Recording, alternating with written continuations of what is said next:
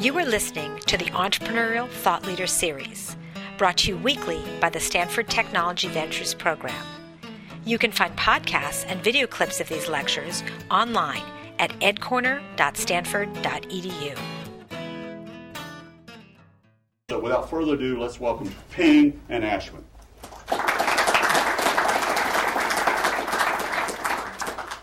Thanks, Professor Byers. So it's always good to be back back on the farm. So uh, thanks for having Ashwin and I here. It's uh, it's uh, always good to see young students wanting to get in entrepreneurship and uh, figure out the next great companies. So I'm just going to ask Ashwin a couple questions for you know 10, 20 minutes. Uh, but in the meantime, feel free to uh, jump in, and, and at the end we'll have some Q and A as well. So I want to keep this as interactive as possible since you guys are all BitTorrent users. You probably have a lot of customer complaints or whatever uh, that, that Ashwin can deal with personally. Now you know who to who to call. So yeah, I'm um, going to give you uh, Ping's email address right. to be the first line of defense. Right. So um, just Ashwin, love to hear a little bit about BitTorrent kind of pre-Ashwin. So you know BitTorrent's been around for for several years now, more than five years now, and love to hear about you know how you how you saw before you got involved. What was your co-founder Bram's vision and how you got it going and, and how it got to to, to the point it got to before you joined? Yeah, sure. Uh, so Bram is a, uh, an engineer uh, that was um, a guy who dropped out of college. He went to SUNY Buffalo and um, was really intent on, on getting into the uh, computer science field. So he came out here in the, uh, the dot com go go days. I think it was in the late 90s. And um, spent a couple of years working at uh, a bunch of different um, dot coms uh, was laid off in 2001 and uh, got really interested in this idea that um, websites were increasingly wanting to deliver large amounts of data to a, you know to an audience online, but that um, the protocol that we were using at that time to deliver large files from websites uh, was uh, HTTP. We've all typed it into an address bar, and that stands for Hypertext Transfer Protocol. And um, what Bram saw was that this text transfer protocol was no longer being used for text. It was being used for uh, software downloads, game downloads, and even some amounts of media downloads, uh, like video and audio. Uh, and uh, this text transfer protocol wasn't scaling very well to accommodate that kind of a payload for the protocol. So he decided to write a new protocol. Uh, he called it BitTorrent, which, um, uh, as the name suggests, was enabling of a torrent of bits to be delivered from a central location by harnessing all of the collective bandwidth that lives in, uh, in an audience. So rather than looking at the internet as a broadcast medium, uh, he took observation of the fact that the internet is a two way medium, uh, and that if um, people who are receiving data can also be providing it to the people that need it, uh, that you could uh, do a lot less work to reach the same number of people with the same amount of data. Uh, and so this um, was the problem he got very focused on in 2001. Uh, by 2003, had a protocol that was working pretty robustly, uh, and that's when uh, I think that most of us that are aware of BitTorrent on a consumer level really probably started to discover it, um, because websites across the world were using it to distribute all kinds of cool things. Um, Linux distributions, for example, were kind of the first uh, application that took advantage of BitTorrent, mostly because an individual copy of Linux um, was around three gigabytes in size, uh, and a file of that size in 2002, 2003, at the prevailing bandwidth prices at that time, uh, could cost several dollars in bandwidth. And for an object that has no sort of business model for uh, uh distributing uh, individual copies, there's no way for a provider to really recoup the cost of making the file available. Um, so Bit- BitTorrent found its home initially in that community, in the open source community, where those that weren't charging for an individual copy of uh, a, a, an application could very efficiently make this application available to a large number of people. Um, from Linux, um, you know, uh, in the open source realm, BitTorrent also became really popular in, in uh, different communities around the world. Um, the anime community, any, anyone here an anime fan? Uh, Japanese animation? You can admit it. Uh, it's actually um, not too many, surprisingly, but this is a, a, a category of entertainment that uh, is, um, in my opinion, uh, extremely under-distributed. It's a it's a um, a category of entertainment that has this very very um, evangelical group of fans. They're distributed around the world, not necessarily Japanese, um, but um, that uh, suffer from a lack of distribution of this content. And um, the anime community was able to uh, leverage BitTorrent to make anime titles available uh, broadly in places where they weren't getting well distributed offline. So it wasn't available in DVD or on TV broadcasts or in movie theaters. So people really in this anime community depended on BitTorrent to find that, that genre of entertainment. Um, and of course, we all um, are aware that BitTorrent was being um, uh, used by sites that were uh, allowing users to upload TV shows and things that were also, in many cases, not well distributed outside of the United States. Uh, and the BitTorrent audience started to grow as, as a result of all of this publication activity that was taking place. Fundamentally, Bram solved this problem of being able to uh, allow websites to deliver vast amounts of data with a very small budget. Uh, and he designed it to be just the right amount of functionality, so it'd be very general in its applicability uh, and very uh, lightweight in its resource utilization, so that both users and publishers could get a lot of value out of it. Great. So, um, just kind of a disclaimer. So, Bram was the second uh, company we invested in where the founder dropped out. The first one was the Facebook. Zuck dropped out. Now Bram dropped out. That's not a message that you guys should all be dropping out of schools and, and starting companies. But if you do, we're always very interested to meet entrepreneurs because there, there's something to be said for um, young entrepreneurs who, you know, aren't shackled by you know traditional ways of thinking are willing to try things new. And that's really what, as Ashwin talked to, what BitTorrent did. He you know didn't follow the path of HTTP and saw new protocols that, that invented a new protocol that could uh, approaching as a new paradigm. Um, but you know that that's kind of pre-Ashwin. That was when it was a free service, freely distributed.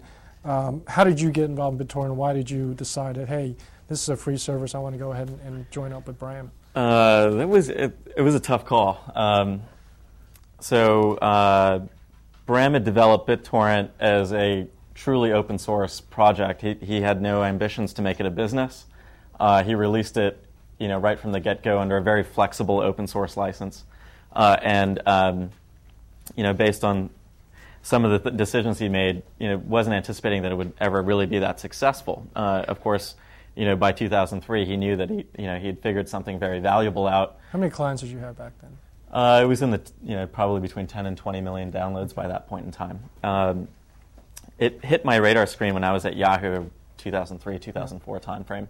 Uh, Yahoo had, um, at the time, uh, uh, was run by a new CEO, a guy by the name of Terry Semel, who um, was a movie studio executive who, who, ran Warner Brothers for a number of years very successfully, and at that time was um, had tasked my group, the corporate development group at Yahoo, to figure out if there was a business for Yahoo in digital distribution of content. And um, we looked at uh, the landscape at that time. You know, iTunes was just about to launch, um, and there were some other services that were out there uh, distributing movies and other uh, categories of media. Uh, and of course, there was a lot of interesting things happening in, in software aggregation uh, for applications like download.com or Digital River. So there was these different areas where digital distribution was starting to take hold in, in various categories of, uh, of content. And so my group kind of looked at this, uh, this landscape and tried to figure out if Yahoo should be in this business. Uh, and you know whether it should get in through acquisition or through a build scenario. Uh, and um, one of the things that we were interested in figuring out um, was that Yahoo was also making a big push into web search. Uh, you know, the, the success that Google was having was pretty clear since Yahoo was an investor in Google and was well aware of the traffic growth that was happening there. Um, there was this real elegant way of aggregating content by just crawling web pages and aggregating links. Um, the problem that uh, an application like, like download.com was having is that when they would add a new application or software title to the directory, um, the amount of traffic that download.com, for example, was having uh, would crush a software developer. Uh, a software developer that might develop a, a, utility to unzip a file on your Windows desktop um, would suffer from you know, a website going down just because download.com was sending so much traffic to this developer. Um, so, uh, what download.com did in response to that was um, actually offer hosting services to these um, these garage shop you know, software developers so that they wouldn't go away once they got the popularity. Um, along comes this protocol, this new web protocol called BitTorrent, that if these software developers were using, and some of them were, would have almost infinite scalability uh, and wouldn't have to provision you know, dedicated servers and, and uh, server resources uh, to accommodate that demand. Uh, and so um, I got this idea that, well, if you know, maybe Yahoo should consider using BitTorrent uh, to um, uh, address the problem of when Yahoo would create demand for these developers, that they wouldn't go away, that they could actually thrive and be successful. Um, so that what, that's what led me to get in touch with Bram. We actually had a mutual friend who put us in touch. Uh, and then um, after brainstorming some stuff, I just left Yahoo and decided to start the company BitTorrent Inc. Um, because uh, I thought that um, BitTorrent had a real bright future at that time uh, to actually develop commercial applications for the technology. Uh, even though it was open source, uh, the fact that people were using it, the brand was getting to be uh, well known, and the um, communities that were thriving and depending on BitTorrent to exist uh, were, were uh, obviously great case studies to build some commercial applications. So before we kind of get into business, I think one of the things that has always been, you know, delicate balance is finding the right and building the right co-founding team. It's been the success and also the bane of a lot of startups where co-founders either get along great, you got the Larry and Sergey story, and they, you know, they build a great company, and then you got the other examples where they don't get along really well, it falls apart, and and then the chemistry's just not there. How do you, how do you how did you kind of parse that and figure out, you know, Bram is a guy I'm going to spend the X number of years, you know, late nights, bad times, good times. It's basically getting married. It's probably worse. Yeah, I think married. we dated for a while. Exactly. Before, yeah, so, yeah, yeah, so it's uh, you know, how did you how did you know that this was the right fit, and what advice would you give future entrepreneurs here that are you know friends or whatever that maybe thinking about starting a company? You know, what what should they avoid? What are the pitfalls in, in building that? Yeah, um, you got yeah, you got to spend some time up front yeah. making sure. I mean um, students have a, a, great opportunity being on campus to really get to know people well, and um, you know, the relationships that you're going to build here are going to be valuable uh, for uh, for a long time after you leave. And so, um, I you know, and being in this environment, being in Silicon Valley, and a, a long heritage here at Stanford of, of entrepreneurial behavior, um, you know, this is a great time to take some risks and make some experiments um, with the people that you're already spending lots of time with. Um, you know, in, in the case of me leaving Yahoo, um, people thought I was crazy. You know, I, I, worked for a studio chief who spent most of, you know, had hired many lawyers uh, at Warner Brothers to shut companies down that were trying to commercialize peer-to-peer applications. Um, uh, for good reason. I mean, I, you know, there were file sharing applications, and I think BitTorrent has some very dramatic differences. Mm-hmm. But um, you know, the the Yahoo team, I think, probably didn't think this was a very wise move at, uh, on my part at, at that time uh, for a variety of reasons, being open source, being peer to peer, being used for a lot of, being associated with a lot of piracy. Um, but what I saw in Bram was a guy that, uh, you know, complemented our skills complemented each other very well. And first, and in addition to that, Bram was a guy that uh, could get really obsessed with a problem and, and get you know, very focused on it and, and be eager to solve it, uh, and had very strong technical capability, uh, and um, you know, matching well with my background, being more, uh, you know, being more uh, aligned in the business realm. Um, and I, I, saw the opportunity to, because BitTorrent had this just this fundamental value that we could actually reposition the, the technology and actually win approval of big media companies to commercialize successfully and make this thing really successful. And that's what we, that was the initial idea. And finding that Bram was uh, interested in doing that with me, we just got together and did it. Yeah, and it's, um, it's amazing how you guys have continued to work so close to each other after all these years. I mean, I don't know, you guys haven't met Bram, but these two cannot be more different. Um, but at the same time, they've, it, the, the, the chemistry, it is like an old married couple. You know, after like 50 years, they kind of know each other's hot buttons and, and work through that stuff. And um, having that chemistry is, is probably one of the most intangible things that we look for when we invest in companies is that founder founder capability. Um, but you know, kind of you've been touched on the business a little bit here, but if we dig in a little bit, peer-to-peer has been around for you know a decade now, from the music guys to Skype and you know the, and lots of video alternatives. No one's ever actually made a profitable business off it. You know, people have gotten acquired, um, and some have gotten shut down uh, but no one's actually ever made money. Uh, kind of what's what's what's different now, and, and, how does how does BitTorrent kind of change change the game? Um, you guys are in lots of business units. How do you think about this all coming together? Um, you know, I think maybe some of the similarities in the YouTube model, for example, Yeah. where there's this perceived cloud of, uh, you know, whether it be liability or con- you know just uh, controversy around the applications for the technology or the or the uh, service. Um, BitTorrent had to contend with those right from the beginning, and uh, it took you know I, I, the amount of times you get kicked in the gut for things like that, kicked in the teeth. It, you start to develop some thick skin. Um, the realization became very clear at the in at the beginning that you know I didn't know that we were going to be able to raise venture capital. I didn't know that there would be uh, media companies that would actually work with us. Uh, and, and, at times I was wondering if you know we were going to get sued, and you know that and just because of the perceptions. You know, I knew that fundamentally the technology was strong, and it was general purpose, and it had tremendous merit on a, on a technical level that would ultimately, just like the internet in 1994, would you know see great success in the commercial realm. But there's that initial period of time where, you know, when you've got a news article that just completely mis- misaligns you. Uh, just like in '94, you could find, you know, pretty smart business people uh, dismissing the internet as a fad. Um, you know, that was in many ways uh, the kind of uh, rhetoric around peer-to-peer, uh, to your point, and, and BitTorrent specifically. So we just sort of hunkered down and just assumed that we had to prove ourselves uh, and start to deliver value before we could really expect any validation or, or buy-in from the investment community or from uh, media companies or our customers. Uh, and uh, you know, just sort of one step at a time, you know, start marching towards uh, the goal. So, so BitTorrent today has the BitTorrent Entertainment Network, which is the video download. It's launched the uh, the BitTorrent DNA, which is a CDN service.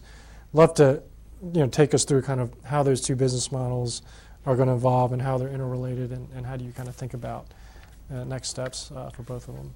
Well, the uh, BitTorrent fundamentally is a delivery. It, it's a, a, a protocol, uh, and if, as a commercial entity, it can be used as a delivery service. And that's what we decided to do: is build a service on the BitTorrent with the BitTorrent protocol that businesses can use. And so that's fundamentally what BitTorrent does. It's a more efficient way of delivering data than other internet protocols, and um, uh, that's what we went out in 2000 you know, January 2005, when we kind of got things sort of set up, we went out and started pitching uh, potential customers. Um, what we found is that uh, most of the very technical organizations, even here in the Silicon Valley, were a, a, a bit afraid of peer-to-peer, particularly the business folks and the you know the lawyers, definitely for sure. Um, there was some concern about, well, if we use BitTorrent Inc. as a vendor, uh, is this company going to be around? Uh, you know, are you guys going to get sued? Are we going to get sued as a customer of yours? Um, you know, your brand has uh, you know these very polarizing aspects to it. Um, so uh, after a good six months of you know some uh, fits and starts, um, what we decided to do was uh, engage down a path of being a customer of our technology ourselves, uh, and that would what that means is that we thought we could build a showcase for BitTorrent with media companies buying into it and essentially uh, working with us in this showcase to demonstrate how BitTorrent could really uh, let some amazing things happen. Uh, and so, um, what we started at that point in time was what's now called the BitTorrent Entertainment Network, uh, which is a, uh, a, showcase for media companies to come license us their content or publish their content into an aggregation medium. Uh, and then we would deliver whatever it is that they've published uh, with the BitTorrent uh, delivery system. Um, so the um, number of companies that we approached and have successfully closed relationships with uh, to do that is now substantial. I think we've got close to 50 media companies uh, that have um, signed agreements with us to publish their content in. That includes companies like Warner Brothers, Paramount, 20th Century Fox, uh, Lionsgate, uh, some, you know, basically the largest media companies in the world. Uh, and if I'd told you three years ago that you know that the largest media companies in the world would embrace BitTorrent, I probably would have been kicked out of this room. Um, so what was the change? What was the change of heart? What what kind of well, what, turned the corner? Uh, you know, basically the strategy. What was the cha- what allowed us to do that? Yeah. Why why did the media companies decide to embrace BitTorrent as a delivery mechanism for their prized content? Uh, what we what we did was we took observation of the way BitTorrent was being used in its sort of open implementations, and that was you know, it was clear that BitTorrent was increasingly becoming a media distribution uh, tool. Uh, you know, sort of just because that's the way the ecosystem developed and that's where the market inefficiencies were. Uh, people uh, increasingly wanted to consume entertainment online on their PCs or in a connected environment, and um, uh, that provided them a better experience, particularly in a campus environment, than you know having to drive down to Blockbuster mm-hmm. or uh, to uh, you know have to get a TV in addition to your PC. Mm-hmm. Um, if everything can be kind of converged in a in a networked environment on a PC, that's a you know it's a life changing experience for a lot of people. It was for me uh, when you know when I was on campus. Um, so. Um, the media companies hadn't really been able to fulfill that demand uh, efficiently or, or effectively uh, at, at, the time that we approached them. There were some experiments, uh, you know, there were some entities like uh, MovieLink, and like I said, iTunes was just kind of getting started. Uh, and there was some, some amount of uh, interest in getting this business model started of actually distributing media online to an online audience that was increasingly doing the wrong thing, which was downloading this media you know, without the license, without illegitimately, uh, and that wasn't benefiting the media companies at all. Uh, and of course, you know, BitTorrent was getting to be a popular application to do that, but it wasn't benefiting BitTorrent Inc. as well. So we went to the media companies and said, um, you know, let's work together to uh, to give our users a destination for them to start using using our application to get your content with your consent and with a business model that makes sense. Um, and that was uh, that was hard. That, took a good year uh, to really uh, foster in terms of trust, uh, relationships to foster in terms of trust and getting the business model. And you know, I think we uh, we have a lot of room to grow uh, to make that business model um, better. But um, you know, we were able to come to some compromises and get get some relationships started. Um, some good anecdote that some of you might find interesting. I was able to um, you know, really, you know, uh, the BitTorrent brand actually helped in this way, but was able to get some very, very, very senior meetings at some of the largest media companies in the world. And um, uh, those were some very interesting conversations because these are not technical people in many cases. Uh, and you know, when you come into a meeting having the BitTorrent business card, it you know it ends up creating this very interesting dynamic. Um, so in one situation, I remember sitting kind of across the table from this very uh, senior member of an organization and saying, you know, Mr. Studio Chief, um, in the next hour that we're going to be talking uh, about 70,000 of your movies are going to be downloaded illegally with my software. Mm-hmm. Um, we got to do something about that. Yeah. I'm uh, sure that if I want to start with something else next well, you can see the eyes kind of bulge out, and uh, uh, you know, I think the um, the way we approached it made a lot of sense to him, which is that look, you're not getting any benefit from it. I'm not getting any benefit from it. You know, let's let's give these users uh, an opportunity to do the right thing. You know, we can't continue this. There's no sustainable business model in criminalizing our customers. Uh, so if we um, uh, if we can create a legal environment that gives them what they want uh, using the tools that they already have on their desktops uh, at a reasonable value, a reasonable price, I think we can convert a significant chunk of these people into value creating mm-hmm. customers. And, you know, that was the beginning of the relationship, and now we have a substantial number of these relationships. Uh, so, and I think, you know, in terms of the number of titles that we've aggregated, uh, you know, with over 10,000 video titles, I think we have a substantial number of titles more than even iTunes and any other digital distribution service that exists. So, um, you know, from that standpoint, the, the, the, showcase that is the BitTorrent Entertainment Network was a, was a success. Mm-hmm. Uh, we got very wide buy-in from a large number of media companies, uh, and it was a great showcase for what we call BitTorrent DNA, uh, which stands for Delivery Network Accelerator, uh, and that's a service that any website can implement. Uh, how many of you actually have a website, like a blog or, or site of your own? And how many of you have ever stuck a Google AdSense ad unit on your website. Let's get about half of you. You guys are greedy.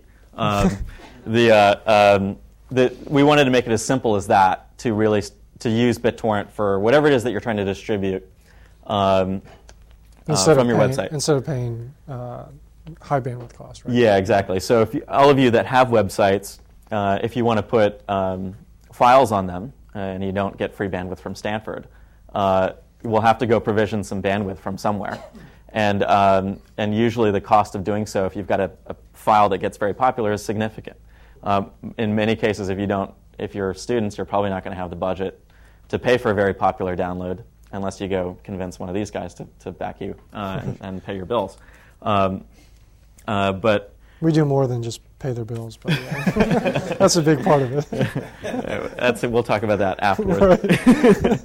so the uh, um, uh, so Google AdSense with a little piece of JavaScript, you know, that you could copy and paste from Google, allows you to start making money with your website. And if we can make it as simple as copy paste some JavaScript from BitTorrent uh, onto your website to make it really easy to distribute files that hopefully you can monetize in some way down the road, um, we felt could be a really disruptive delivery service relative to the traditional way of you know, renting you a server or, or provisioning you bandwidth and forcing you to commit to a certain amount, uh, which, uh, you know, for, particularly for newer businesses, is a very difficult thing to do because you have no idea how successful you're going to be or what file it is that people are going to find really valuable. Uh, and as a, you know, as a new business or even an established business, even the largest media companies in the world, uh, this can be a money losing proposition for quite some time. Uh, in fact, online video today, all of the services, you know, whether it be YouTube or uh, any of the streaming video services that we now know and love, are all usually money losing propositions because video is such a bandwidth intensive application uh, that you're just provisioning servers and figuring out how many servers to provision, how much bandwidth to provision uh, is usually a, a, big cash sink.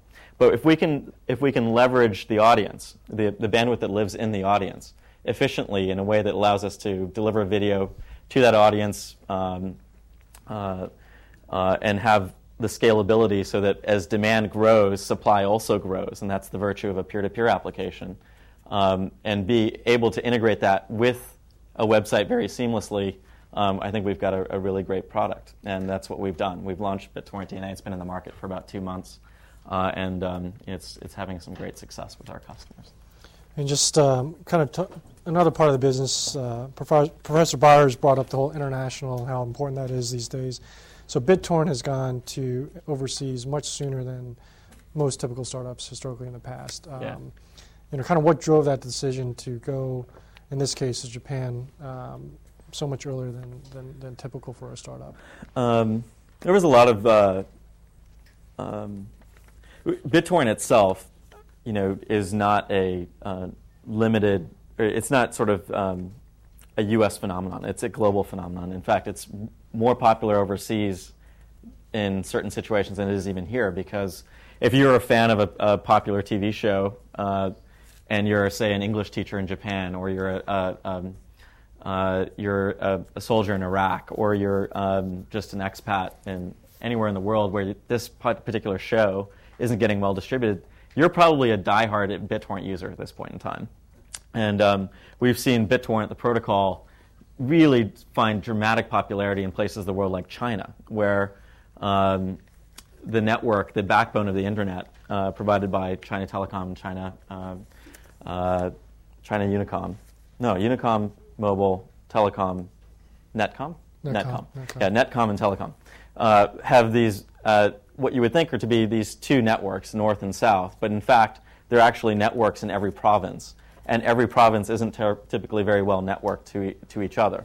So what BitTorrent was able to do, uh, just by virtue of its imp- applications in China, not by no act of our own, but when websites go up in China using BT, the BitTorrent protocol, um, they're actually patching together the Chinese internet in a way that it, it doesn't uh, currently it, it, doesn't currently exist or isn't in, in its current design. Um, and in that way, users have been able to, to get better experiences for downloads in China. For example, uh, when I was there last year, um, a user uh, told me that a download from sitting in, in Shanghai was faster uh, from a website hosted in the US than from a website hosted in Beijing, uh, which uh, is an indication that the networks inside China aren't, aren't very well peered.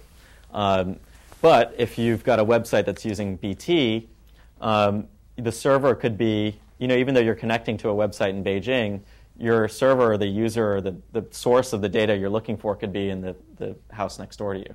And so in that way, it kind of patched together and fixed this very fragmented internet backbone. Uh, in Japan, uh, which is uh, the second largest economy in the world, um, uh, the network is phenomenal. It's actually probably the best network in the world. Uh, it has a, uh, a network that's been heavily subsidized by NTT, uh, which is the you know the large telco in, in Japan, and they've got for the same prices we pay for broadband at, at our homes, they get 100 megabits of fiber optic capacity that's symmetric. Meaning, when we go to Comcast and we get uh, a cable line, we get six megabits usually downstream, and you know maybe 500 to a megabit upstream. Um, in, in Japan, you actually get the same amount of capacity in both directions, which is what the internet's supposed to be. Um, and uh, this is a great environment for peer to peer because uh, obviously what we use is the upload capacity of the audience. That's what makes peer to peer really go. Uh, and um, it's a really exciting place for us to deploy BitTorrent because um, a lot of the same trends that we see here the popularity of video, popularity of online games, uh, and you know, software applications that are getting um, you know, very popular, whether they be you know, persistent instant messaging clients or operating system updates are all existing in Japan, and, and um, BitTorrent as a, as a company there um, will be offering that, uh, the BitTorrent DNA service to the Japan marketplace. Great. So I want to make sure um, you guys have time to a- ask questions as well. So I'm going to ask one more question, then hopefully folks that have um, questions will raise their hands. We'll, we'll get Ashwin to, to jump in. Um, so if you had to look back in the last couple years and you had to pick, you know, one thing that you would do over again, uh, what, what would that be?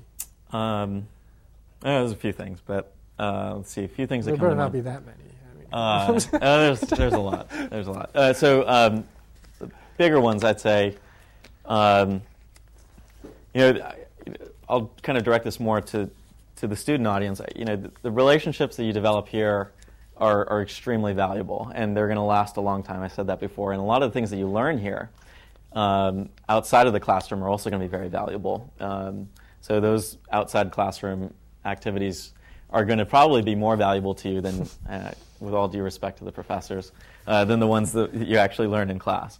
And, and the reason I say it is that when you um, get into it, that opportunity where you're, you're onto something great uh, and you're, you're trying to pull together uh, a team uh, that you can work with to take whatever your project is to the next level, you're going to have to go back to those, those folks that you worked with and that you know and that you trust uh, to really make that successful. And um, uh, you know these relationships are going to are going to be great for you down the road. And so uh, definitely invest in those. And um, what I've found is that you know relative to the folks that you know went to business school, I didn't go to business school.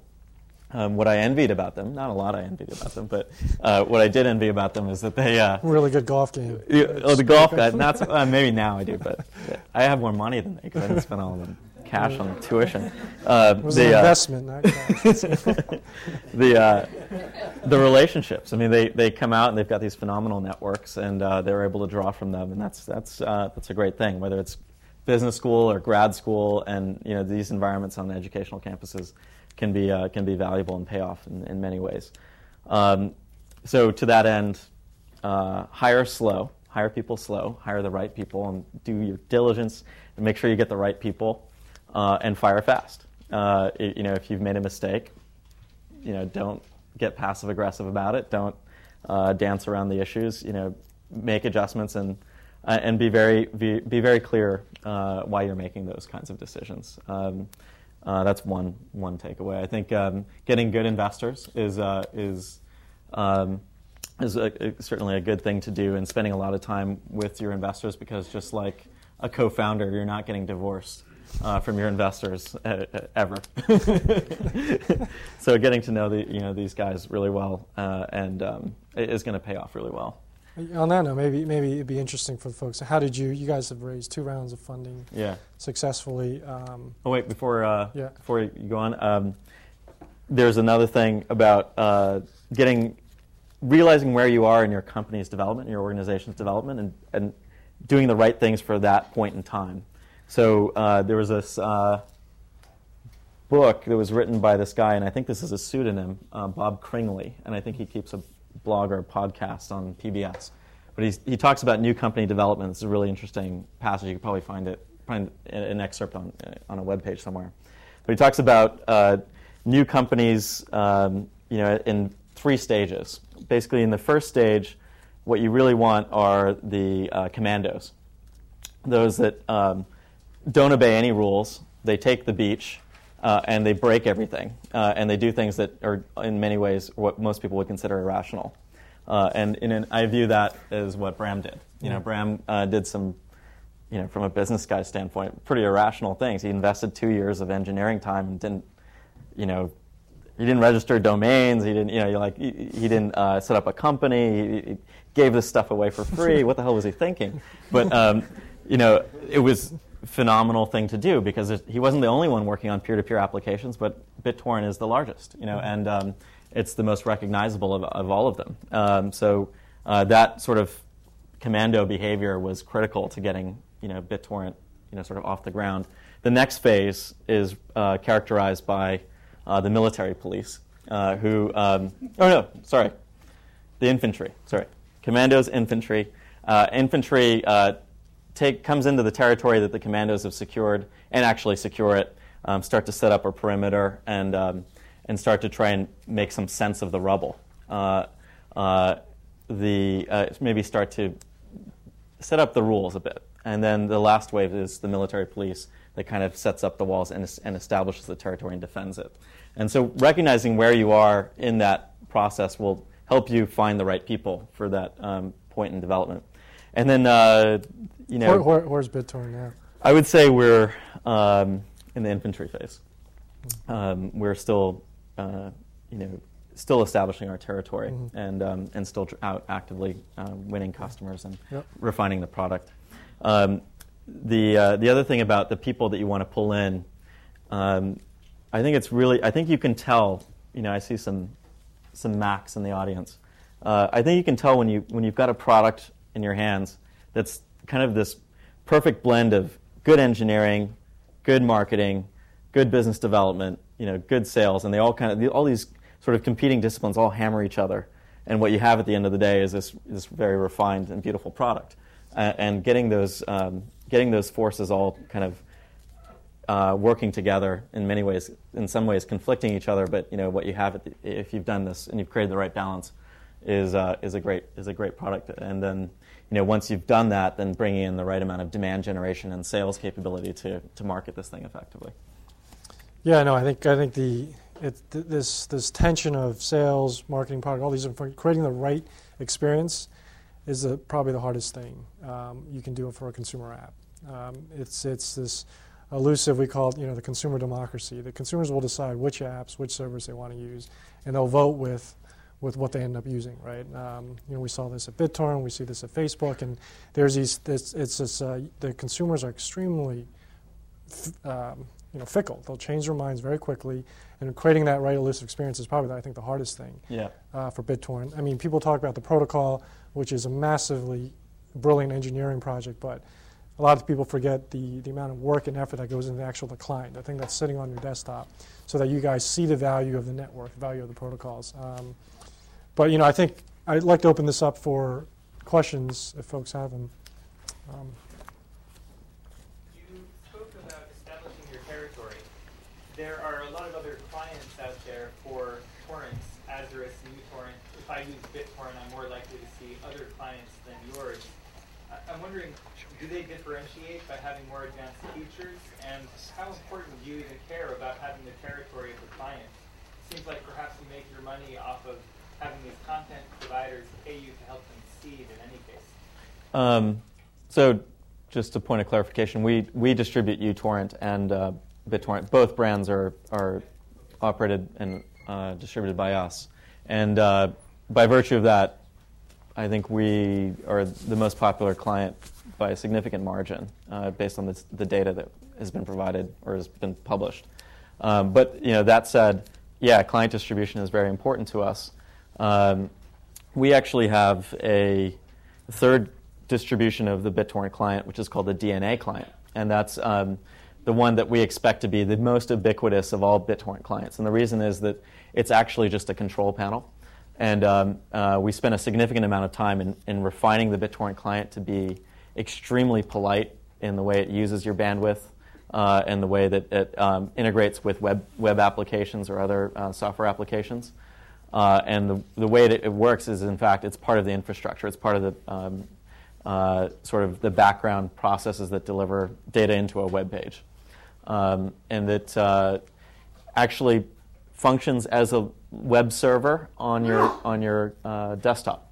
So, um, for example, if uh, a video streaming website wanted to deliver a video streaming from the website, um, uh, you know, uh, from the into the website into a browser, um, what actually happens is that once you take a little piece of JavaScript that we provide uh, the web page, they can um, uh, then have the Flash player or whatever the media player is that's on the web page actually look for the content in the DNA client, which again functions as a web server. And the web, the DNA client will then pull the video from multiple sources, uh, other peers, as well as from uh, the servers that the website's provisioned to make that video available. And uh, because of this sort of very elegant background uh, presence that the DNA client has, uh, we expect it to be uh, propagated by all of the com- customer services that end up using it. And I expect that the DNA client will actually it will leverage the existing user base that we have, the BitTorrent uTorrent user base, but it will actually find a user base that's dramatically larger. And we, you know, we have this goal that um, it should be as ubiquitous as the Flash player, for example, because the Flash player provides the same level of utility to, to web publishers. Does that make sense? Yep. And once you have the client, then websites that want to use it can you know, take advantage of it immediately. So client distribution is important. Now, is that also going to be a client that other companies or, or other organ- entities will be able to write their own versions of, or is uh, they can write applications that will. There'll be APIs that they can actually hook into, but um, the DNA client itself is not intended to be a uh, an open source application or something like that. Yeah, and the value to to, to you guys, to the, to the, to the end users, is you get much higher performance in terms of your downloads, right? And as you go to HD and larger files, you get the opportunity to see things at, um, at rates that you pr- probably can't see today because the content providers throttle it back so they can save money. Um, now, now they don't have that restriction. So, um, go ahead. Does that mean just repeat the question? Oh, sorry. Oh, yeah. Does that mean that the users end up caching not just the website that they go to, but other websites, or how do they control how much space is used? So the question is, how does what's the caching policy that we maintain on the desktop in the DNA implementation? And so um, it functions. The DNA client functions a lot like a browser. Uh, in the you know as any user, any sophisticated user of Internet Explorer or, Firefox would know that every browser maintains a cache of you know web objects that you've you've browsed, and the DNA client functions the same way. So there's a certain amount of disk space that the DNA client will reserve uh, to uh, cache the data that you've consumed, uh, and only the data you've consumed. There's no um, uh, mischief going on where we're pushing data down that you don't want, and that was some mischief that other peer-to-peer clients have done, and it got them in big trouble. And users just uninstalled it, just was very impolite. Um, but this uh, cache will have a policy that you know will purge data that's you know aged out of existence that you no longer need, or this, the network no longer needs. Sorry. Ashwin, you talked a bit about how people at, at Yahoo um, thought you were crazy for, um, for taking off. Can you talk a little bit to how Accel might have gotten a hint that you guys weren't crazy in actually investing? So the question is, people at Yahoo thought Ashwin was crazy, and then How did you get comfortable? how do we get comfortable with Ashwin being crazy? Well, um, I would say most of our entrepreneurs are, are commandos like Ashwin. So I think the reality is, um, you know, we got comfortable on, on a couple dimensions. One is we saw that there was a huge opportunity here with some really fundamental deep technology solving a really big problem, right? And I think that's that's kind of you know the first order bit that you know you have to believe in that there's some deep technology and there's a really meaningful problem uh, that that they're going after that's very distinctive. And um, you know, BitTorrent, you know, I looked at a ton of companies in this space before investing in BitTorrent, and you know, one of the things I've learned quickly is you're not a peer-to-peer network if you don't have any peers. So there's a lot of people with a lot of good technology, a lot of research, but you can't build, you can't be an effective delivery network if you don't have the massive base of 150 million clients and growing. Um, so that's what kind of made this thing seem not so crazy, right? You you were actually had a had a really you know effective technology platform to build off of. From a team perspective, you know, by the time we invested, Ashwin and Bram have already kind of endeared themselves with the studios, have proved out a legitimate model for for BitTorrent. Um, so I think a lot of the things that maybe the Yahoo guys thought were crazy, we thought you know have, have been mitigated, so we didn't have that th- those concerns. Um, I think the third thing is we just saw that the team was uh, you know, was excited and we shared a vision for where the company wanted to go. We understood what they were doing on the uh, BitTorrent Entertainment video side of the uh, download business, and also we saw how they can use that technology to enable others to deliver their own video uh, or games or software, whatever it is. So I think that's a big part of when something doesn't seem as crazy as when you kind of share the vision. So maybe we're crazy too, but we're equally crazy, and I think that created the uh, the connectivity to for us to to, to want to get involved um, with the team. So. It's a question back there. This guy's been patient. You said that you had like good relationships with the uh, media companies, right? Um, but what are your thoughts on how the RIA is uh, policing like increasing amounts of websites such as like the notorious uh, Pirate Bay and like Oink was shut down like, like a week ago, and um, you know I was wondering as because they, they use BitTorrent you know exclusively on their sites, and it's like the most efficient way to share share music. But you know, what are your thoughts on how the is cracking down on those kind of sites? So the question is, um, what's my view on uh, RIAA litigation against uh, BitTorrent sites? Yeah. Um, well, I think it's uh, the, you know a lot of the litigation is a um, is a choice that the, the media some of the media companies have made and to address the piracy problem.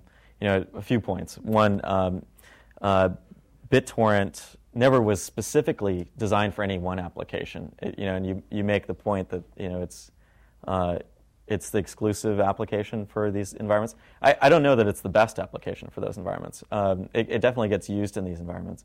Um, it is a really great way to deliver vast amounts of data. And um, what we've done is gone back to these media companies and said, you know, you should be using this technology to compete with piracy.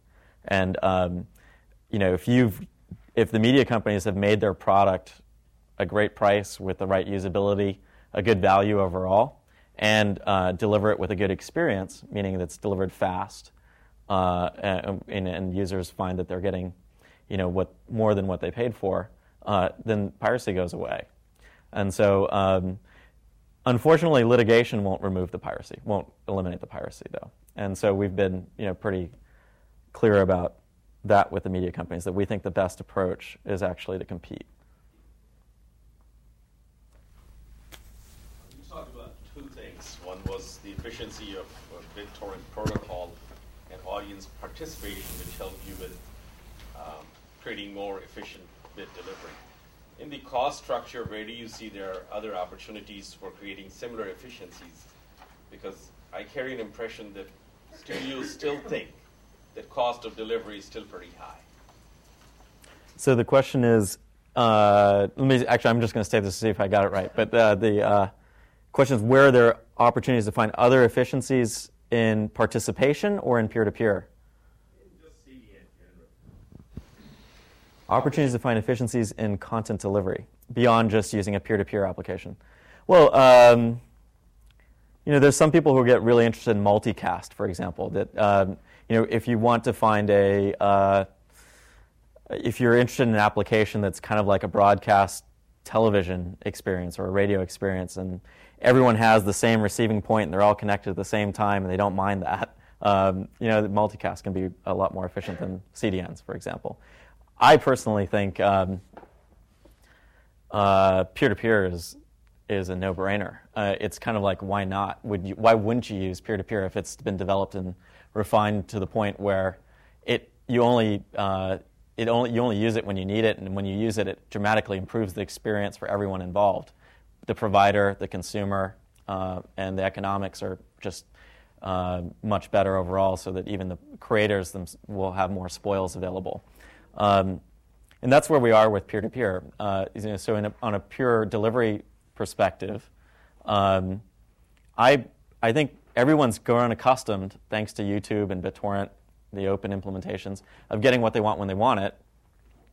And uh, they're also grown accustomed to getting vast amounts of content diversity. You know, so like there's no network scheduler, you know, that's going to tell you the TV show that you want to watch is only available at this time and you know at this day of the week.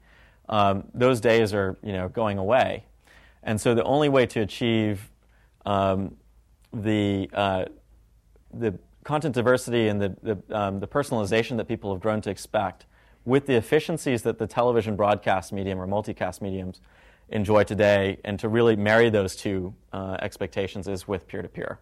So you get on demand, personalized entertainment experiences or media experiences with efficiencies of uh, uh, of peer to peer. You mentioned the lack of symmetric bandwidth as it is in Yeah. Japan, and when it really scales at Right. the level of internet um, uh, television, then do, do you foresee problems? So the question is, uh, how does asymmetry affect the efficiency? And uh, it's related to the question that came up earlier, which is that um, we have a caching policy um, that ages out content from a desktop over a period of time, and um, we uh, manage that policy to achieve a, a certain target level of efficiency uh, that we want to achieve in the peer-to-peer network. Uh, question for both of you, actually. Uh, one on you know why you decided to make the leap um, in starting the company, and then on the investment side. You know, it's based on open source Linux, so one of the great benefits, obviously, is you know lack of licenses. It's inexpensive, huge development community. Um, one of the downsides, obviously, is you know defensibility and, and IP and patents and that kind of thing. Um, you know, when, when you looked at it, what made you think, well, you know, uh, it's okay, you know, no big behemoth is going to take, take this and, and kind of uh, overcome what we're trying to do as a, as a small uh, first mover. And then the investment side, how did you get comfortable with the fact that there is a certain lack of defensibility and barriers to entry that you can create around open source? It's that you know, open source dilemma around. So uh, the question is, how do we get comfortable as a as an entrepreneur and as an investor in an open source project? And I think the um, um, what I saw in BitTorrent was a, a phenomenal brand. You know, uh, whether it was open source or not, the brand had value. Uh, some communities and users and websites that uh, depended on the technology were evangelical about the technology, and then some communities that were you know really diehard about it. Um, so that was valuable. This is in the early days. Um, uh, I didn't know, honestly, I was a bit naive in terms of how much of the IP we could actually acquire or, or secure at that point in time, and I had to go through a process of working with lawyers to figure that out. Um, but what I did know is that you know uh, the licensing scheme at, that we, BitTorrent was released under was not. This is how many. uh, This is something that you all may want to look into on your own time, or maybe there's a class that does this. But open source licenses are, are, varied. They're not. Um, uh, there's not one open source license. There's some that are very flexible. There's some that are uh, what people call viral, meaning that if something starts in open source, it'll have to stay open source no matter what you do with it. Um, and then, uh, you know, obviously, then there's uh, uh, these hybrid licenses that say, okay, for certain uses they're open source, and for others they have to go through a license. BitTorrent was a very flexible license. It was one. It was the MIT license, which was uh, pretty allowed anyone that would make something on it. Um, give them a lot of flexibility uh, outside of trademark. They couldn't call it BitTorrent, um, but they could definitely take the code and and um, do with it whatever they want and whatever they please. Uh, as a company, we could do the same thing. So we could actually keep a, we could maintain this open source code base for the benefit of the community, but we could also develop some proprietary extensions to the protocol and to the code base that we would commercialize. And that's basically what we've done. From, yeah, from an investment perspective, so we've invested quite a bit in open source models. Um, JBoss and XenSource are, are, are two, two recent ones, um, and a slew of others. And I think open source is not a model for every business, so you know don't don't everyone go start off open source businesses. But I think there are certain dynamics about open source that are really effective. Um, one is in terms of building a community of developers early on to kind of get this thing going and evangelize. In this case, um, you know, Bram had his kind of you know, community built around him uh, to go ahead and, and, and add to the product. But over time, that's actually not where most of the value is because you end up building most of the technology yourself. Frankly, the open source community ne- never really contributes nearly as much as the actual developer of the, origin- the originator of the open source. So the real value in open source uh, we've seen is distribution. You get free distribution, right? Um, whether it's Linux, you don't need a sales guy. People just download Linux, right? JBoss, you don't need a sales guy. People just download JBoss App Server. So it's the, it's the ability to have distribution without a sales force. And the sales force is what costs a lot of money, right? So what BitTorrent was able to do is get massive distribution, 150 million peers. And to my earlier comment, you're not a peer-to-peer network unless you have a lot of peers. So for us, the open source actually was a really efficient way of getting the distribution problem solved. I how are you going to convince everyone to download clients unless you do kind of an open source uh, type model? And that's kind of what we thought was particularly powerful. Uh, from a monetization perspective, like all the other great open source companies, you have to do something other than the, the core protocol in this case in order to monetize. And, and as Ashwin mentioned, there's a lot of proprietary extensions that we built on top that you have to basically participate and pay for in order to uh, get that value. But the good news is once you've already have this stuff out there, then it's a lot easier to go back to the person and say, hey, do you want to pay a little bit extra more to get this additional value, right? So now the 150 million peers, it's easier to go to a gaming company and say, hey, by the way, do you want to reduce your bandwidth cost by X because you know we got all these peers out there that is already out there, and, they, and so they can get immediate value without you having to go sell and, and do all that kind of work. So, um, so you know it's not the model doesn't fit for everything, but in this particular case, we saw open source as a very uh, you know smart and actually distinctive way of getting uh, getting distribution, and the proprietary stuff is all the other technology that's been built on top. That's um, you know only a bit. Thanks so. Yeah.